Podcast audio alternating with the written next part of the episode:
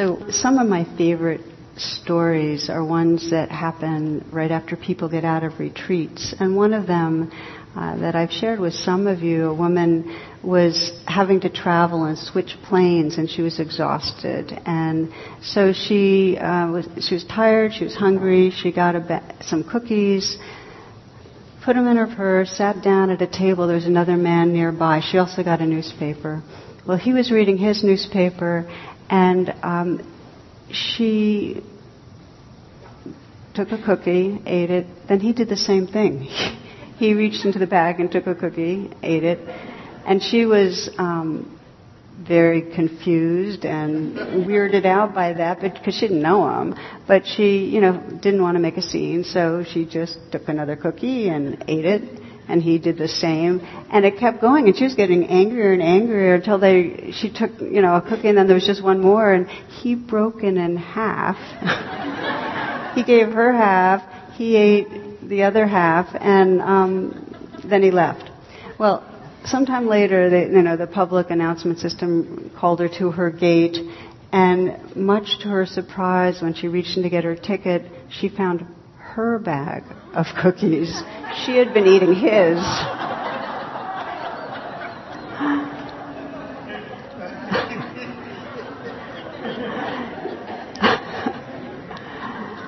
now, part of why I really like that story is because we so live in our narrative inside and a story in our mind of what is actually happening.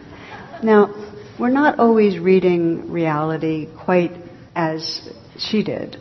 But, you know, sometimes what's going on, our storyline has a useful representation of the world. Somebody is taking advantage of us, or somebody might be treating us in a way, disrespectful way, or something might be going on where it's completely appropriate for us to respond and draw boundaries and so on.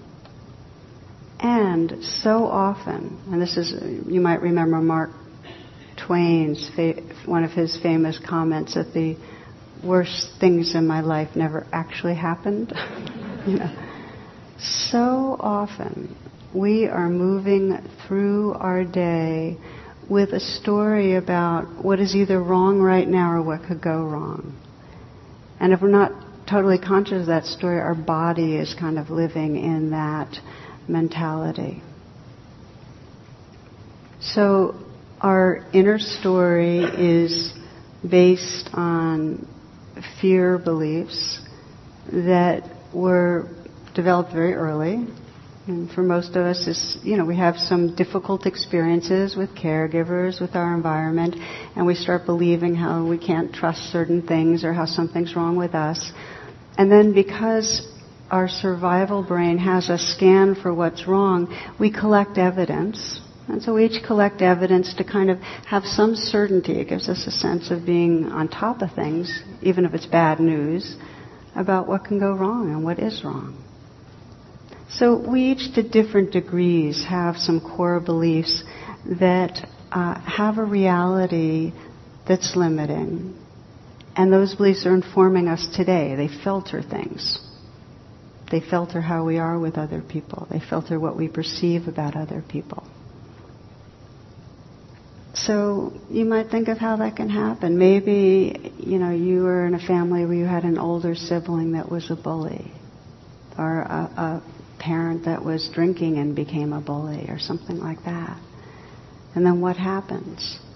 Well, we around other people that might have some aggressiveness in their temperament and anticipate that they're going to push us around and send out those signals of fear or insecurity or um, mistrust, and that almost provokes and brings on more. You know, we then we just keep on living cycles based on those beliefs.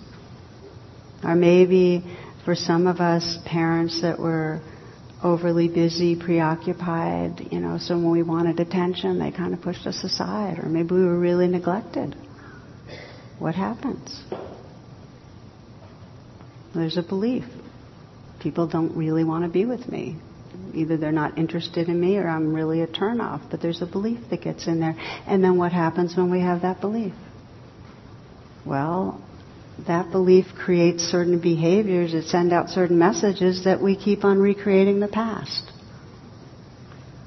So I often use, uh, turn to that, that quote by Gandhi, and he talked about how our beliefs really create our way of um, acting and speaking, and they, and that ends up creating our whole character, and that ends up creating our destiny.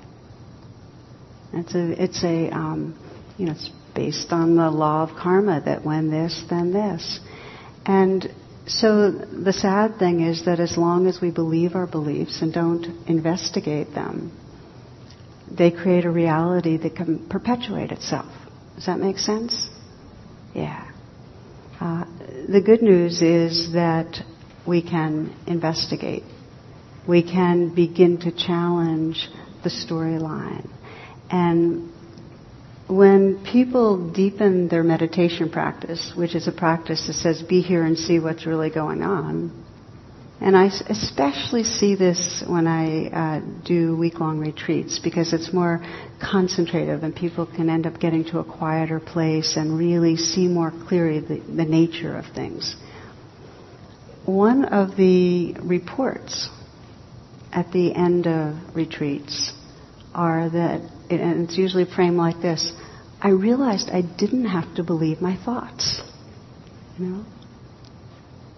Now that might sound simple. I don't have to believe my thoughts.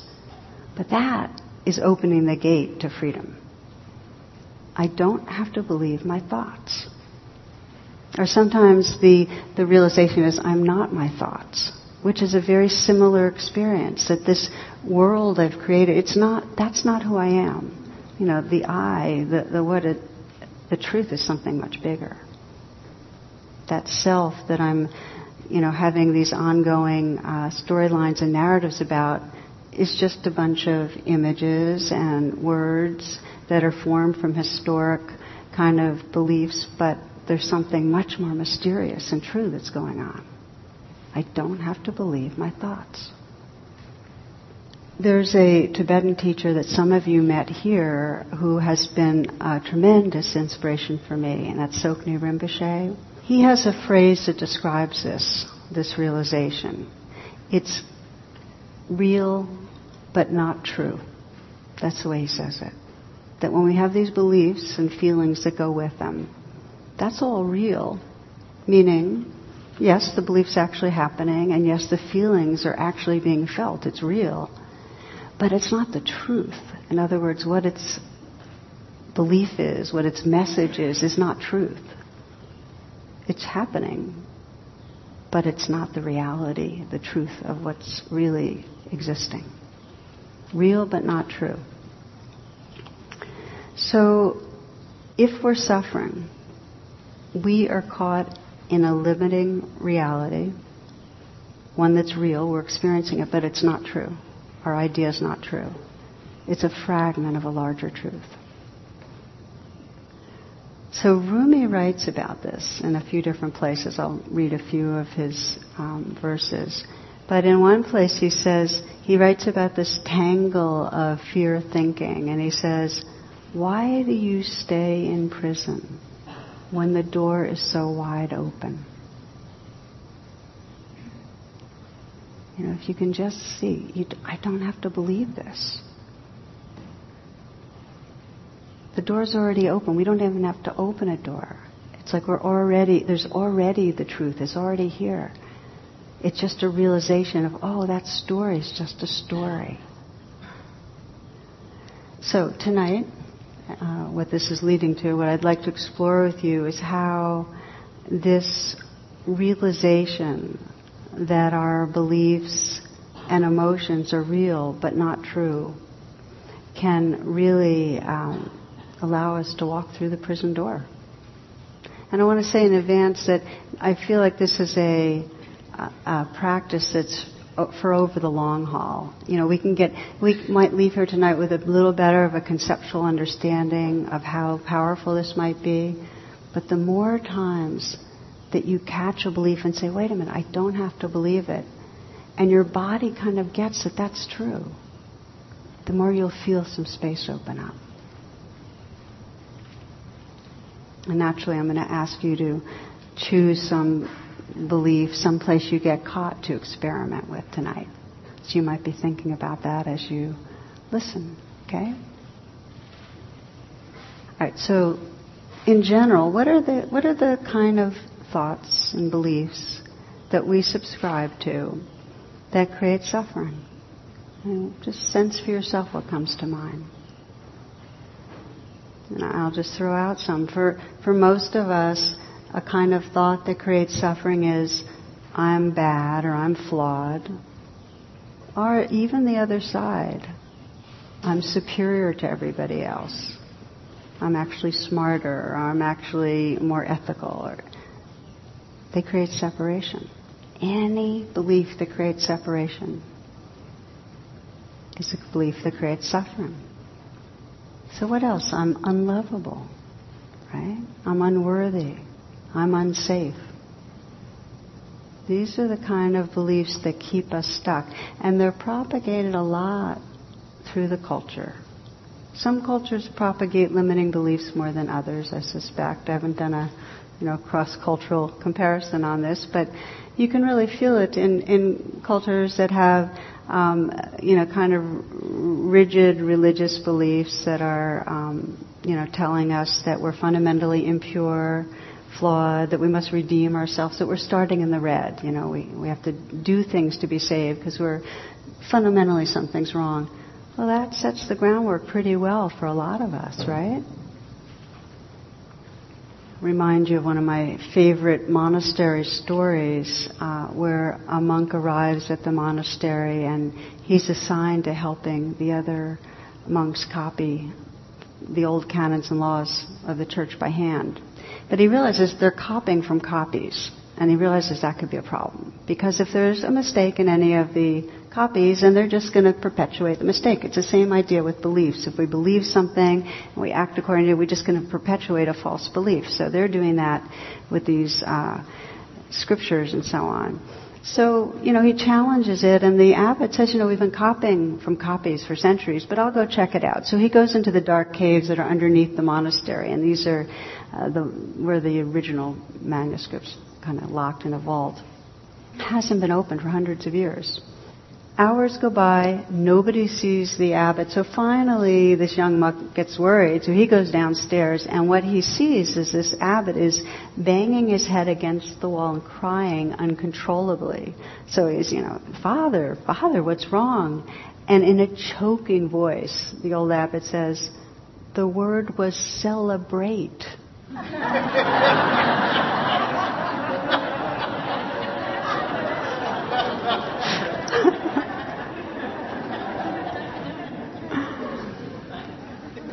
So it's fun, but how many of us got messages and believe those messages that there's actually um, a, something dangerous about enjoying too much? You know, that if something good happens, something bad might be around the corner, so we get a little bit worried. I mean, are these, does this make sense? That, that we're, it's not so easy just to open up to good things. We often feel I'm not deserving.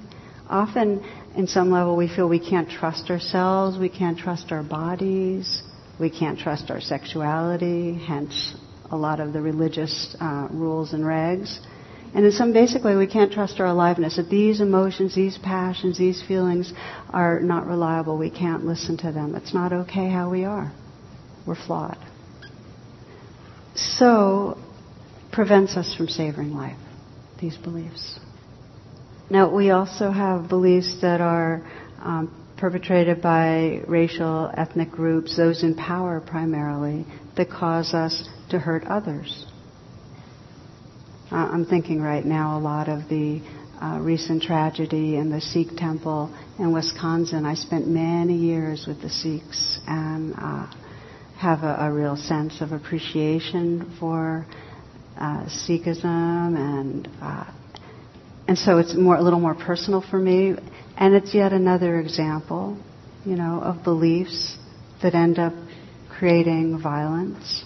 And we can see it in so many places. We can see it you know we see it in Wisconsin. We also see when we go to war and we our military attacks in Afghanistan and innocent civilians go. And what's the reason we're there and how come we're doing this? In some way, there's a creation of an evil other, a belief in a bad other that keeps us at war with each other through the centuries. It has to be there. We see in Syria the dictatorship going against its own people. You know, a bad other that warrants violent attacks. You have to have a belief like that for violence to come up in the level it does. So we have these deeply built in notions of this is right and this is wrong and this is how people should look and this is how people should act and this is how I should be. And it's constantly moving through our brain, monitoring and filtering everything that goes on, these standards and ideas. So we, we read people through this veil of, of our beliefs. Now, some of you might remember this inquiry. You can imagine and I'm bringing it in because we're about to have some elections here, that it's time to elect a new world leader, okay? And your vote counts.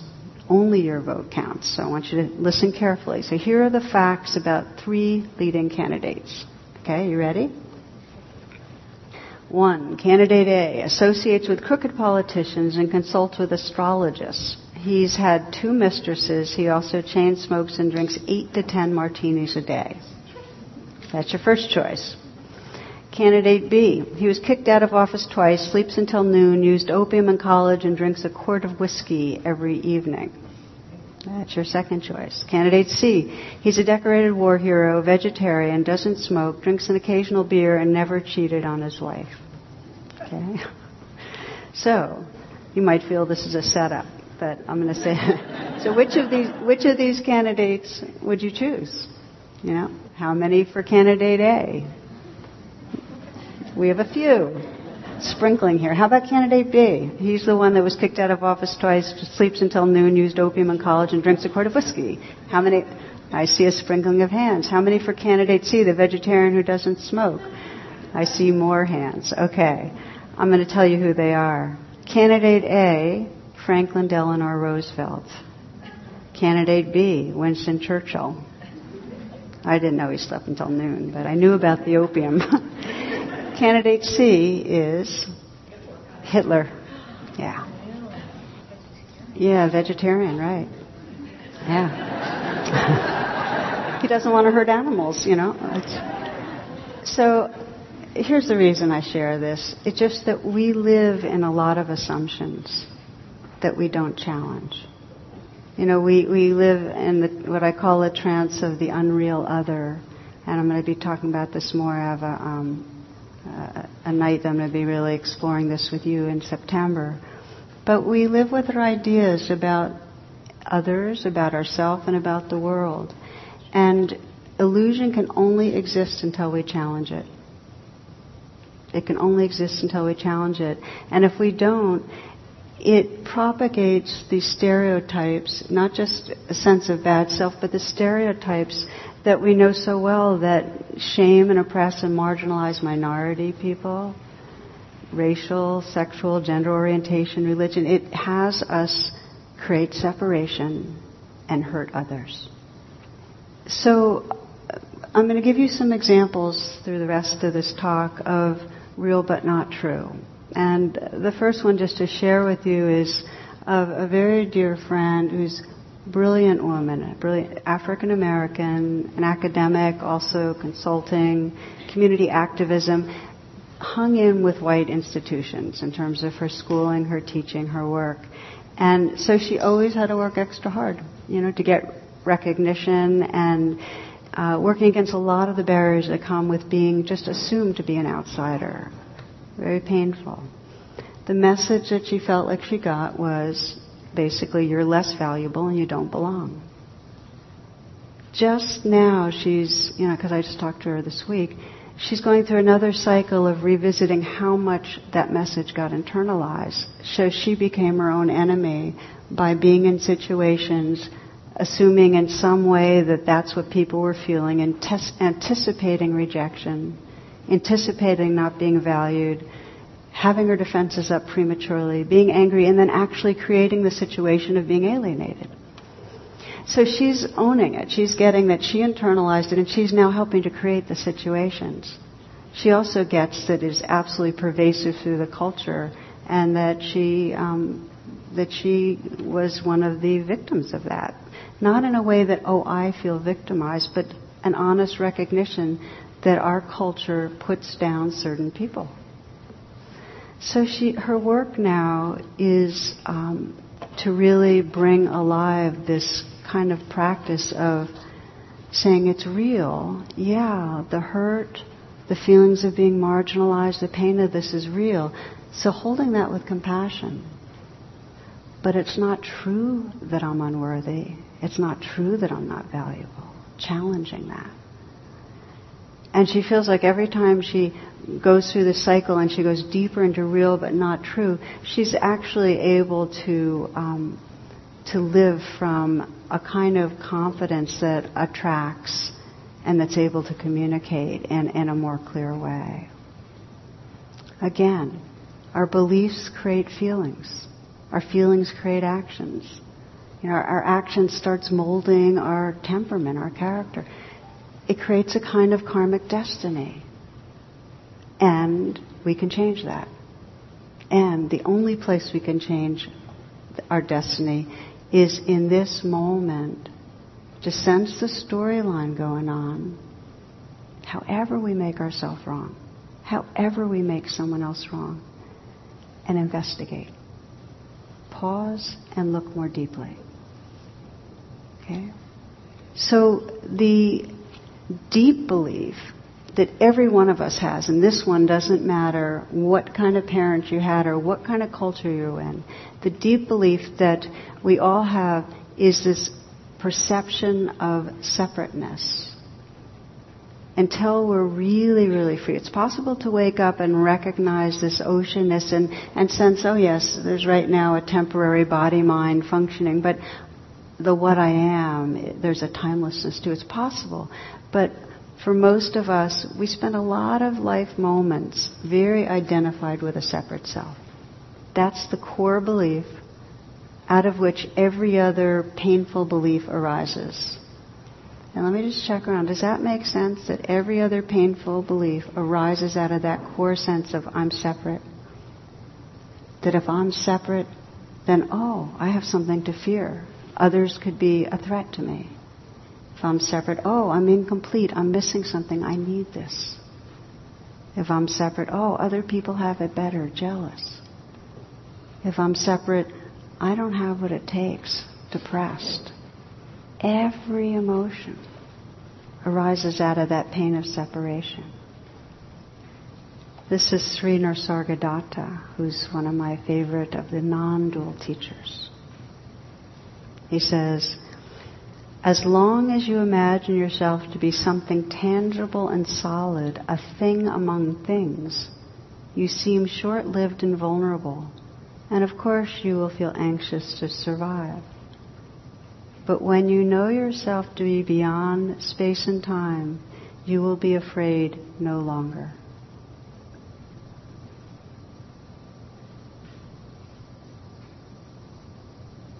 So, what he's pointing to is that all the real experiences we have are not true because they don't allow us to recognize that which is timeless. They keep us locked in a small, separate self. They're not the truth. So we then begin to explore is this idea and storyline of a separate self, the self character we, you know, see going into the future that's trying to get happier and trying to feel better and trying to avoid danger, is that who we are? And is that all that we are? I mean, are you something more than this sense of a separate body mind? Is there something more to what you are? It's probably the most important question we can ever ask ourselves. Because as long as all that we are, there's an exclusive identity with this ego, personality, body, self, we're going to fear the end, fear death. We're going to feel threatened. We're not going to be able to sense our connection with others. And we're not going to be able to sense that one timeless, radiant awareness that's really animating everything. We're cut off. So, how do we begin to move from a stuck place? We're, we're buying in. We're believing our beliefs. We're believing not only am I separate, I'm bad and I'll never be loved and I'll never get what I want or whatever it is. How do we wake up from that? How do we start truly experiencing something larger? So I'll give you another um, example because the first step really is to ask yourself whenever you're suffering, just ask the question, what am I believing right now? Just ask yourself, what am I believing? And what you're really doing is you're asking the part of you that's stuck and in pain, what am I believing? The part that's afraid or ashamed, what's the view of the world through that part's eyes?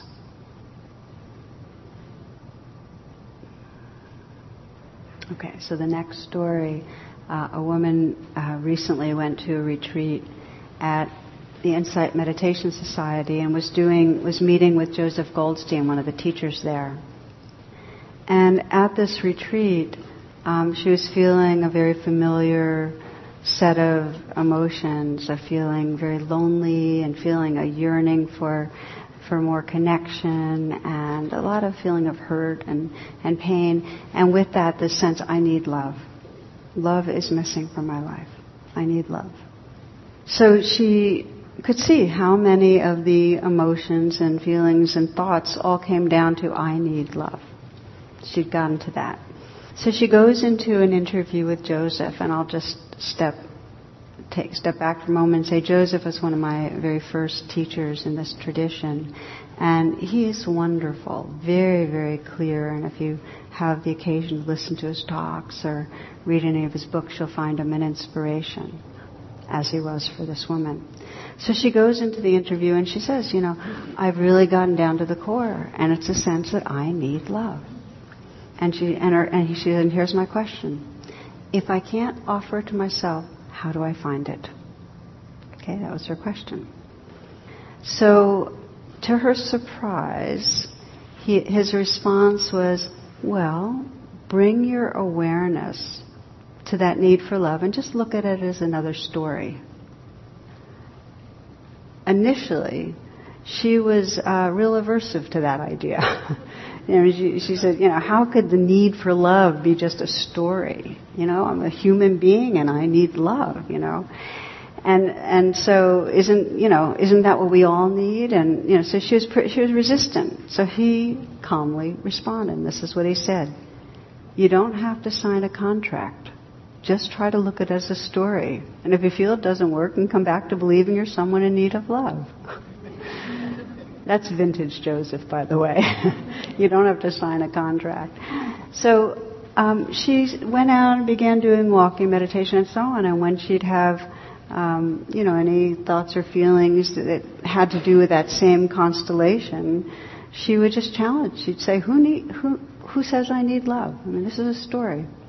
And she said that as she began to do that, not just be, have that story be the truth, but just say, okay, here's a, st- it's just a story. She, it made room for her heart to open up, and she started feeling the most open-hearted she had felt in a very, very long time. She said, I, I could feel my heart in its fullest expression.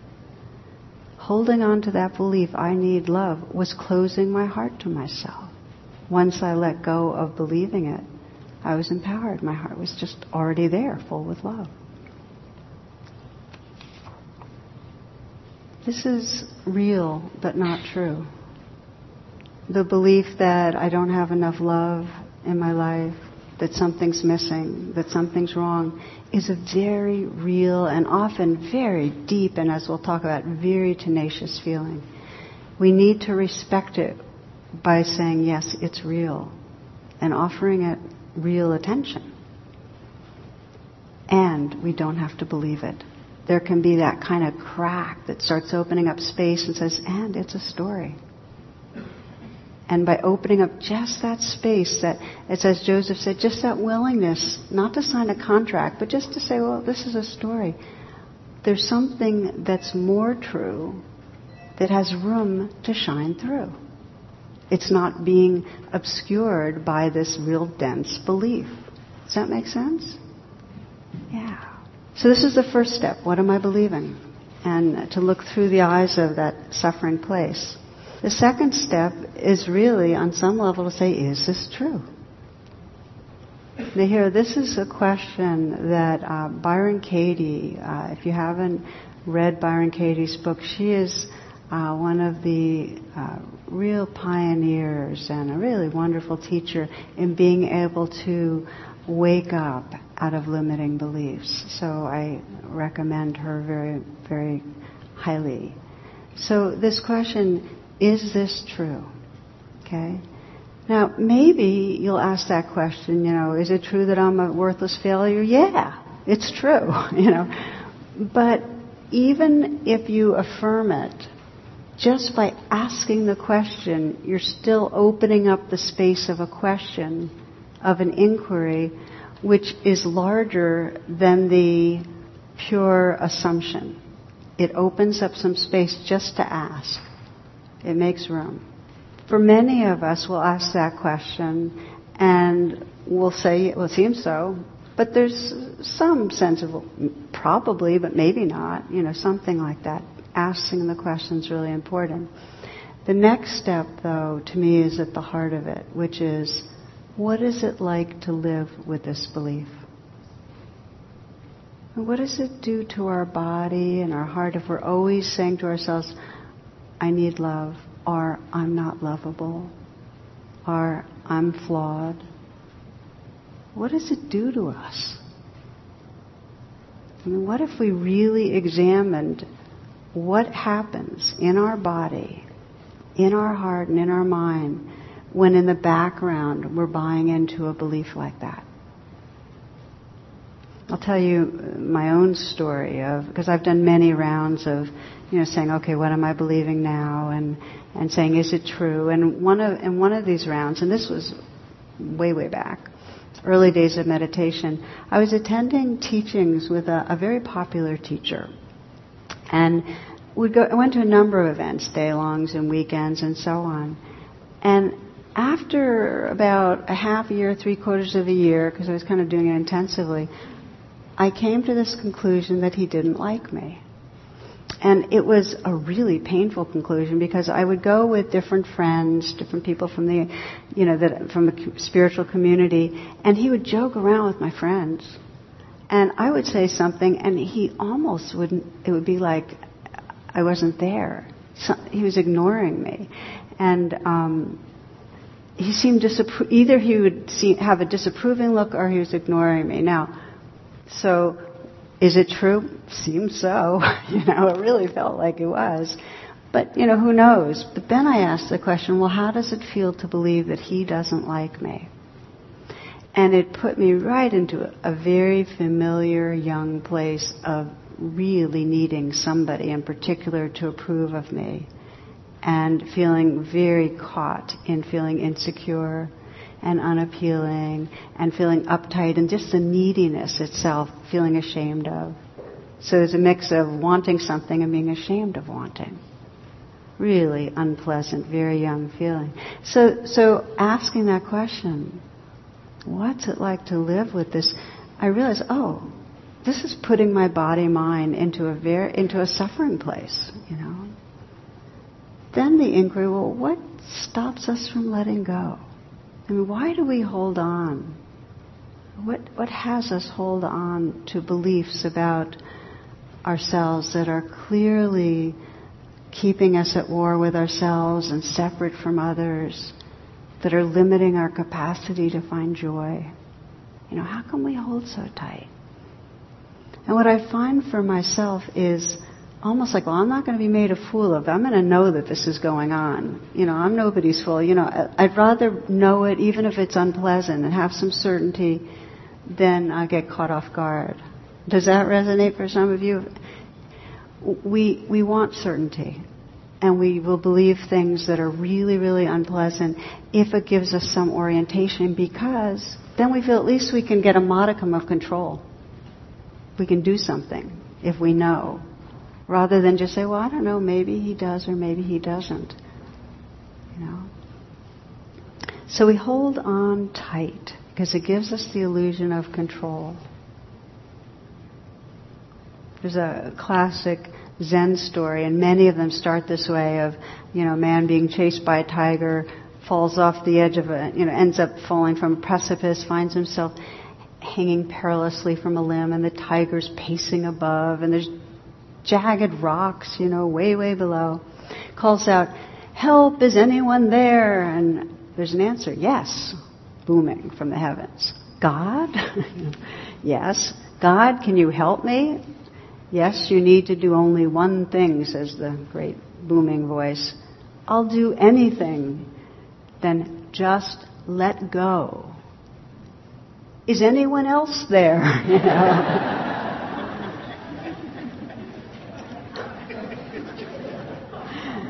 Silly, I know, but you get the gist that it's like we'll do almost anything than just say, well, what would happen? I'm not signing a contract, so what would happen if just for a while I said, okay, this is just a story? What makes us willing to say this is just a story, even for a while? And what I've found is what makes us willing to challenge, to say this is real but not necessarily true, is that when we get the suffering of living with the belief, and when we really get this is keeping my life small, this is stopping me from having intimacy with others. This is like stamping down any creativity. This is, um, I'll be at the end of my life looking back and I'll have lived my life inside this prison. When we get that suffering, there's some willingness. We can't will it, but there's some willingness to say, okay, the belief is real, but it's not true or it might not be true. That's all we need, a little space. So, for me, in, in that situation, just to kind of finish it off, um, there's another question that we can ask that I want to share with you. Once we've said, you know, what's it like to live with this belief? And I really got, oh my God, really, really small. Then we ask the question, what would life be like if I wasn't believing this? And we're just, this is where we begin to say, okay, sense the possibility. This is where our destiny can change. What would it be like if I wasn't believing it? Now, if you ask that question before you've really felt what it's like to live with it, it's going to be mental and abstract. You will not get a real response. But if you've opened up your compassion by sensing what it's like to live with that belief, then you can say, well, what would it be like without it? Okay? I'm saying that because it's really important that you don't skip over the step of feeling the suffering of the belief. Okay, so what would it be like without it? And for me, when I tried that on, and I, I remember very distinctly, I was just back from a weekend where I was, you know, really feeling in the grip of, you know, why do I keep sitting with this guy? He doesn't like me, you know, and it makes me feel bad. And I went through this whole process I've described, and when I said, well, what would my life be like if I didn't believe this? And I felt almost like this bubble of laughter in my heart. You know, it's like something, there was something so dramatic and freeing and entertaining. It was almost like a laughter inside. Because I realized I'd be free to appreciate him. I'd be free to just learn the teachings because he had a lot to share. I'd be relaxed. I'd be more spontaneous. I wouldn't be in that needy little girl wanting approval space. I'd just be natural. I'd be freed up, you know. So I'd be able to let the dance unfold itself without that filter that was historic of somebody doesn't approve of me. It was a real experience, but not true. Then I even went deeper, you know, because when I say when we say what's true, well, is there really, you know, when I was thinking he is rejecting me, okay? inside that teacher, was there a he, this little personality self, judging and rejecting me? Is that who he is? A judge that rejects? He's more than that.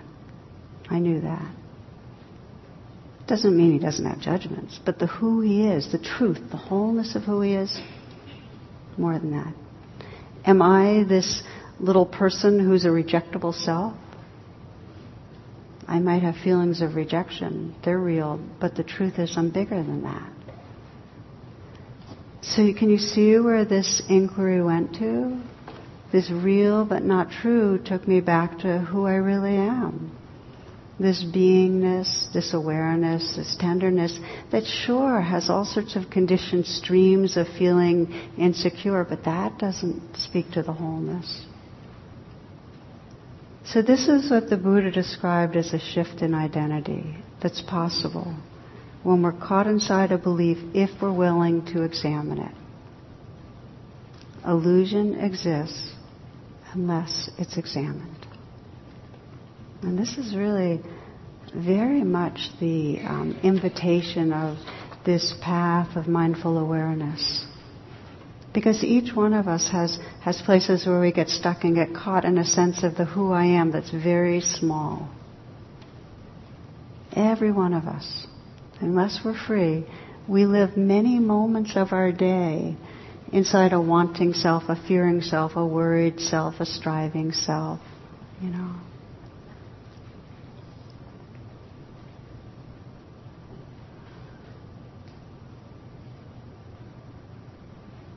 I read somewhere that Aristotle described our true nature as our highest potential. That it doesn't mean that this ocean that we are doesn't have all sorts of waves moving through it of different emotions and behaviors. But the who we are is our highest potential, which is loving presence, which is to realize and live from loving presence. So any belief that keeps us from remembering that is a belief to examine. Any moment that we're forgetting our potential, forgetting the who's here, the, the awareness that's looking through your eyes right now and listening, and that tenderness in you that wants to love freely. Anytime that you're living in something smaller, in a belief that makes you smaller is a moment of suffering. Because you're not living in reality.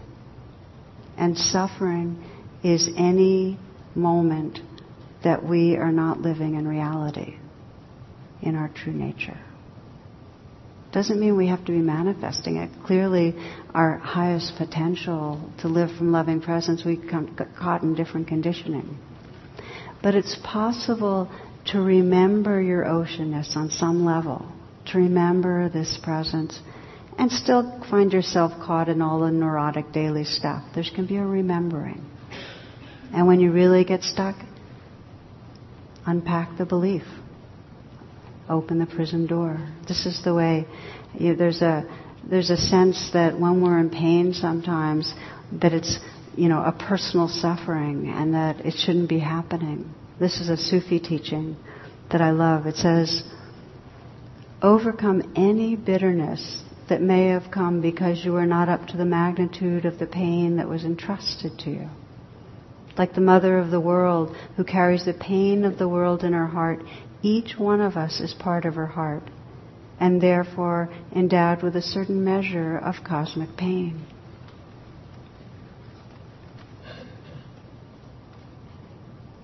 So when the pain comes, when the emotional stuckness comes, it's part of our universal conditioning.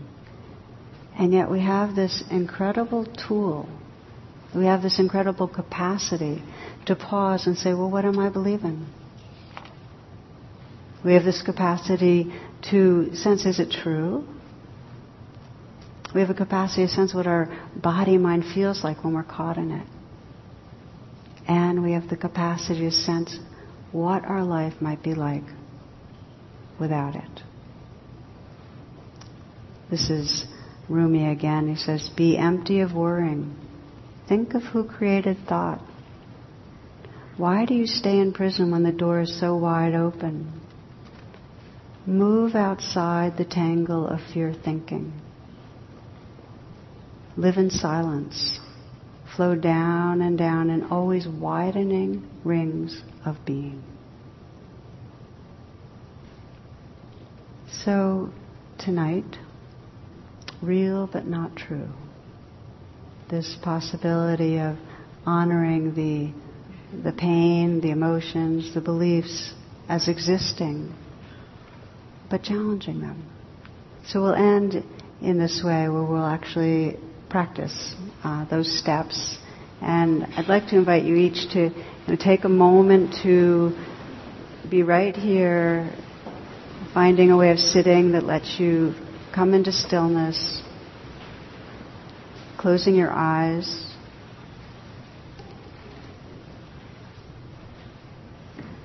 Connecting with your body's aliveness. Come home, come home right now. Connecting with your breath.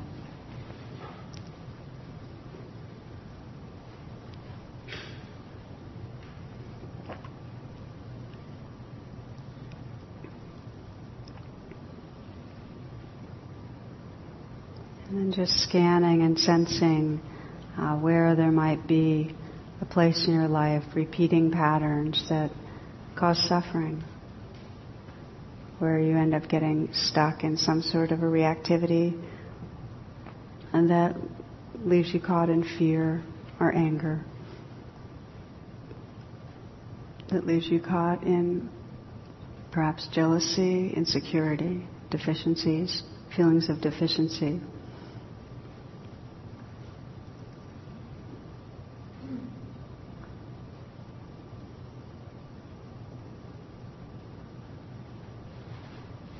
That leaves you in some way at war with yourself or someone else. I'm wrong, I'm falling short, this person is.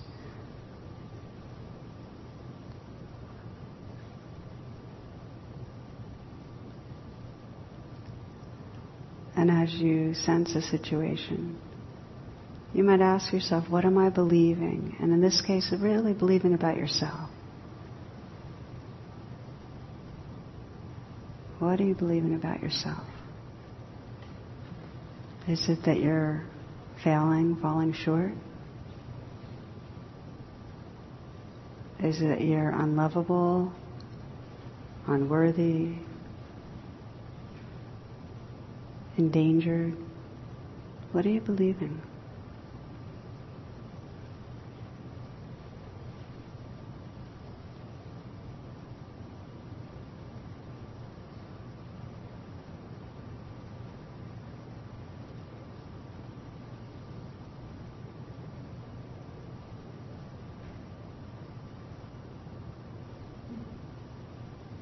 If you find you're digging and you're not finding something, you're just spinning around, that's quite fine. Just know that that's an inquiry that you can pursue. You, when you're feeling in the midst of being stuck, you can look through the through the eyes of the fearful place or the angry place and just sense what's its view of the world.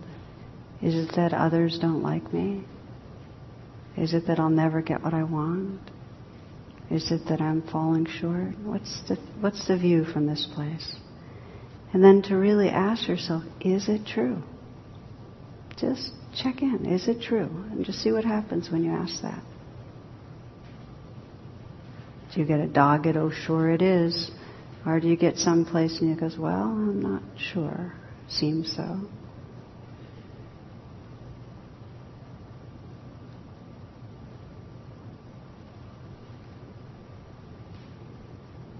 Now, importantly, sense what it's like to believe this belief.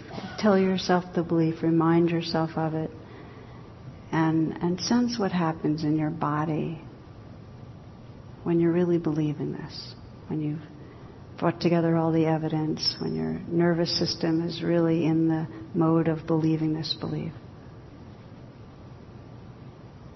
What does your body feel like?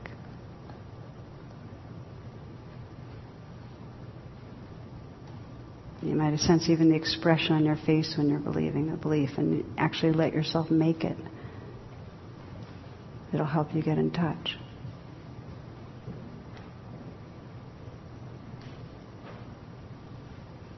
What's your heart feel like when you're believing this belief?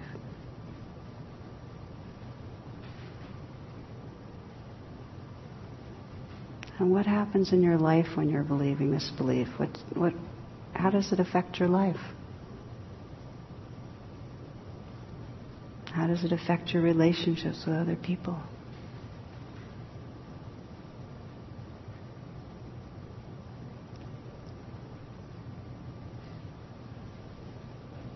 See if you can sense a natural compassion for the realness of the experience.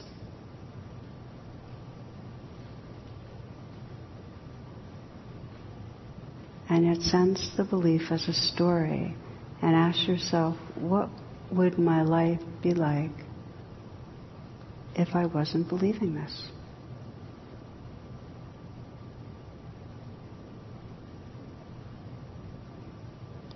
Just curious. What, what would it be like? And you might sense just a, a shift in your body without anything else. Or you might sense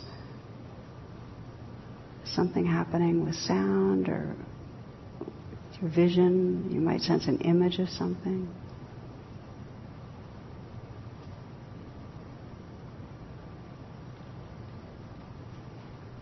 Just for a few moments, really imagine okay, it's just a story. What happens? Who would you be without that story? What would your sense of your own being be?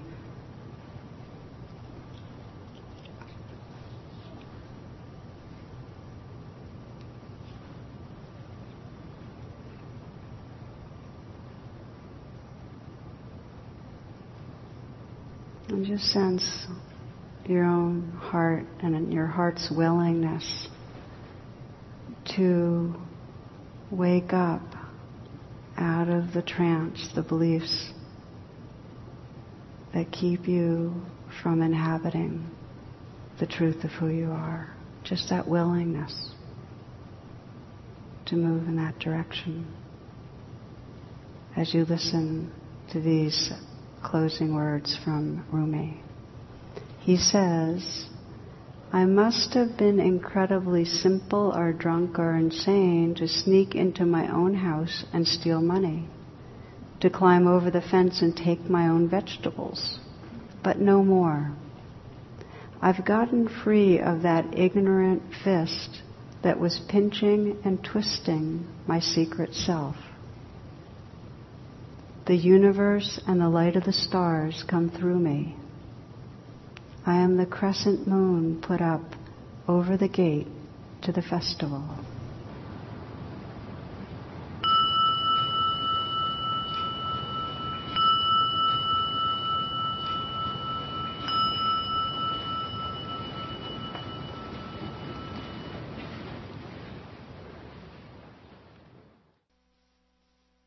Talk you just listened to has been freely offered.